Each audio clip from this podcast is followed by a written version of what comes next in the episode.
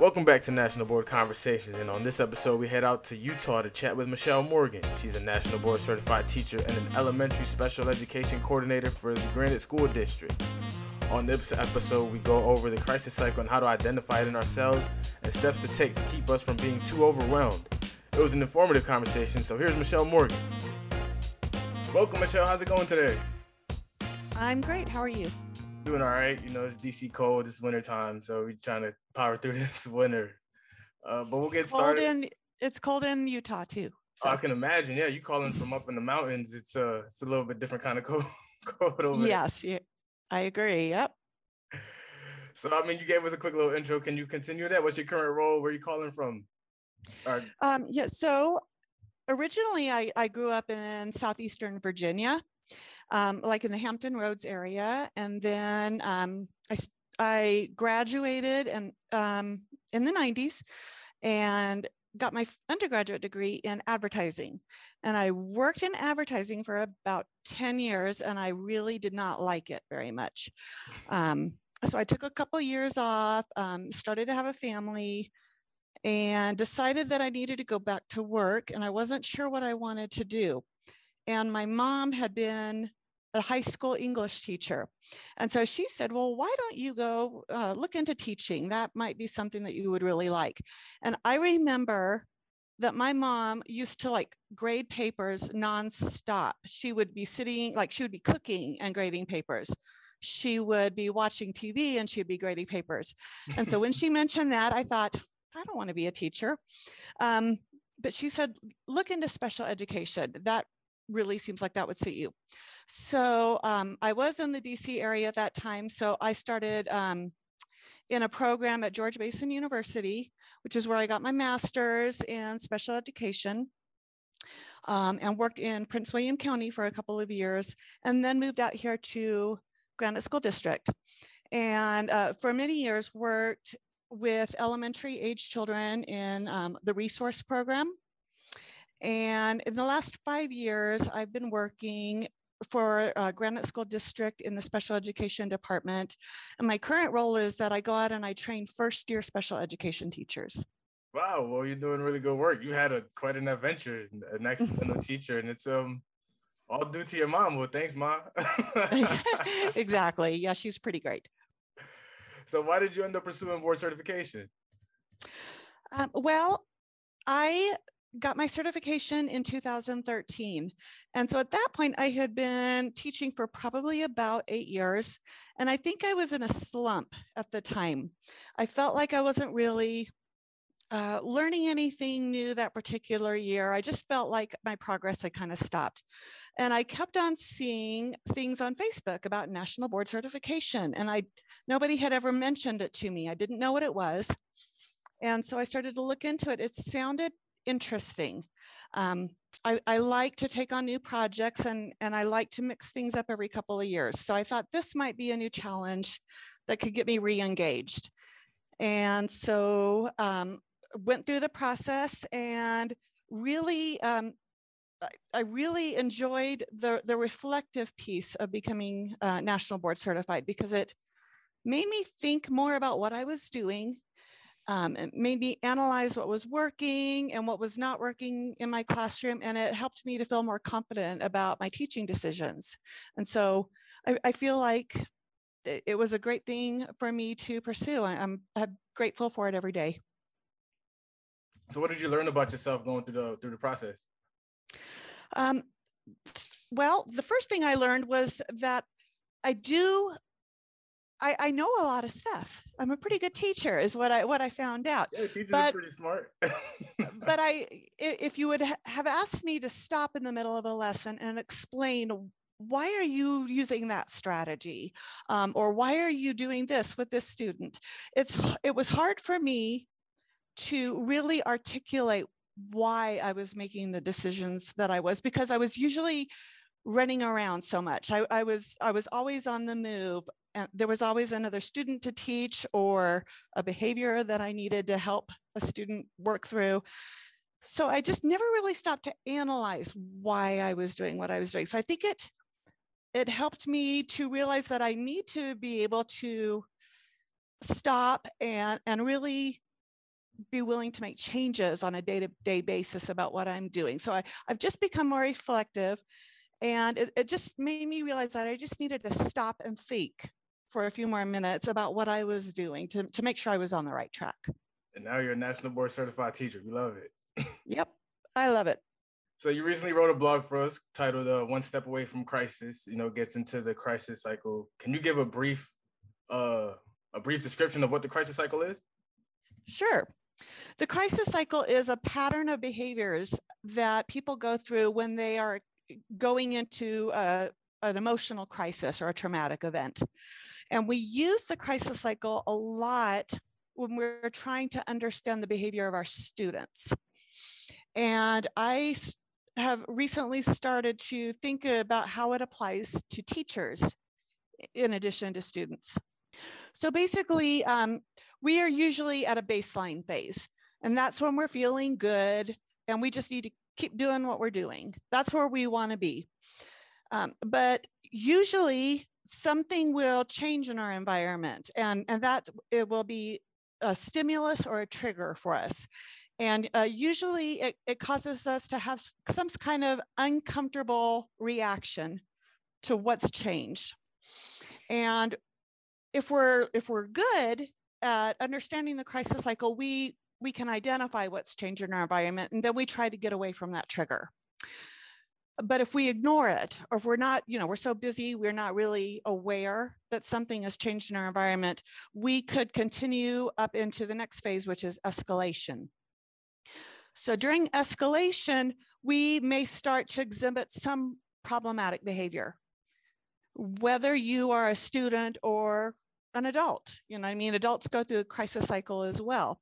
Um, if we're able to realize that we're escalated, um, it's a good idea for us to kind of take a step back for a minute and remind ourselves that there are lots of options that we have for solving the problem. And so we don't just have to fly off the handle. Sometimes, though, we are just so stressed out uh, or so deep into the cycle that we just continue kind of moving up that um, that mountain, and we we hit crisis. So crisis is we're we're full on meltdown, right? And for a student, that might look like um, I'm, I'm acting out, I'm getting physically aggressive, or maybe I'm uh, destroying property. But for an adult, that you know that looks different because we we handle our stress levels differently so we're not necessarily acting out um, but we you know we all have a crisis level At that point we're not thinking very clearly we're not able to communicate very clearly and so we need to just kind of isolate ourselves and just try to you know put ourselves kind of in a in a spot where we can just take a step back and then when you it takes a lot of energy to go through the crisis cycle. So you've hit that that crisis, and then there's a couple of stages that you go through when you are trying to calm down. So you would go into a de-escalation. De-escalation is probably one of the most critical uh, phases in the crisis cycle because it's really, really easy for something else to set us off at that moment and just take us right back up to crisis level. If we don't give ourselves enough time to cool off so we really just need to be taking a break and and just doing something easy at that point just to kind of relax our minds and hopefully you know we get through de-escalation and we enter stabilization and stabilization is kind of when we start to reflect on our behavior we, we kind of start to feel a little bit guilty maybe about how we reacted to the crisis we start to feel like maybe we could have better job uh, done a better job controlling our emotions. And then finally, we can go into post crisis. Usually we're just really tired and we just feel like we need to go home, we need to take a nap. You know, we, we just, we need to rest. So that's kind of the, the crisis cycle in just a few minutes. Hey, so you so you mentioned earlier that you help teachers. Uh, what lessons did you learn while helping teachers handle the crisis cycle and things like that during the pandemic? Well, uh, so so we're all very stressed right now. This is just a hard time to be teaching um, with the pandemic. The, there's a lot of stress that teachers deal with on a day-to-day basis, just without even taking into account the pandemic. We're dealing with um, being worried about the progress that our students are making. We're, we're worried about making sure that we're attending to all of our job responsibilities and we're learning new curriculum programs.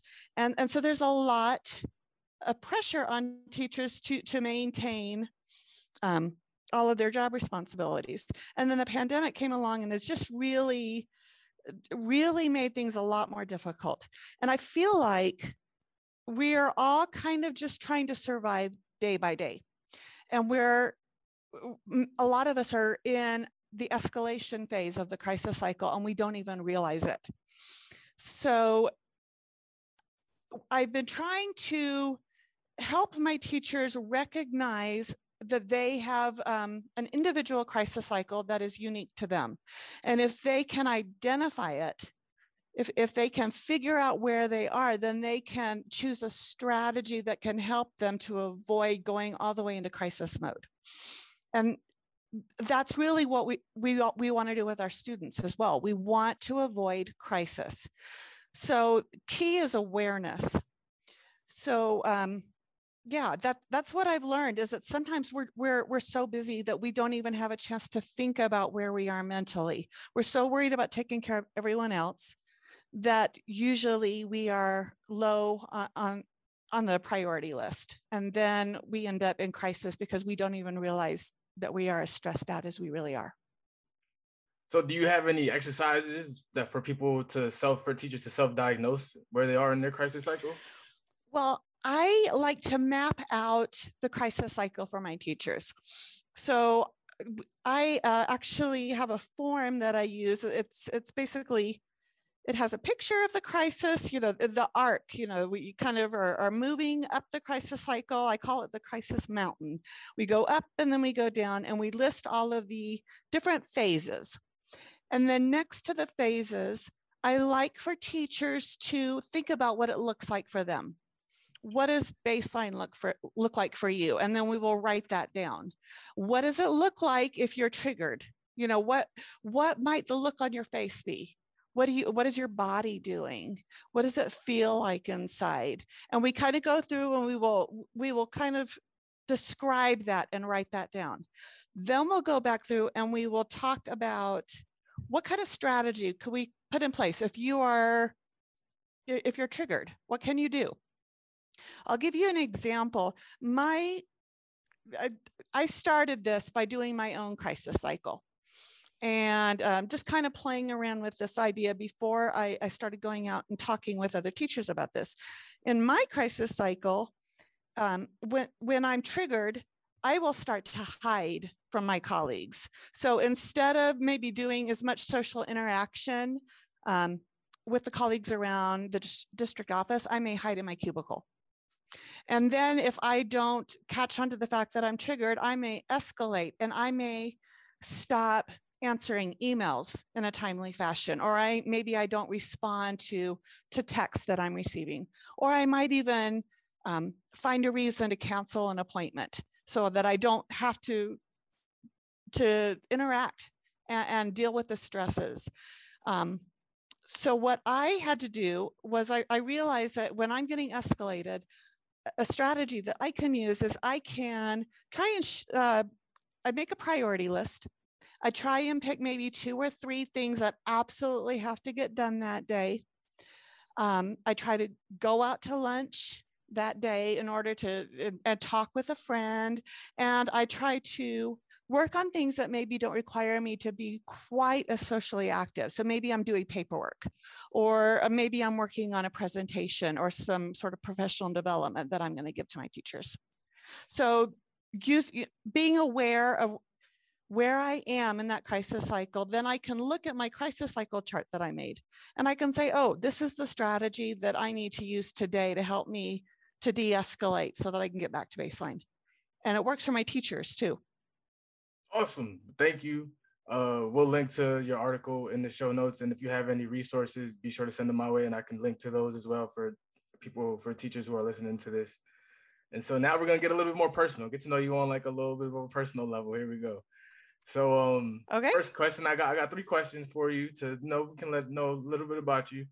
Uh first one was who was one of your celebrity crushes growing up? Keanu Reeves. Keanu Reeves. I saw him in Speed. I don't know. There are a lot of younger people that probably have not seen that movie. But I saw him in that movie and I fell head over heels in love with him. So yeah, Keanu Reeves.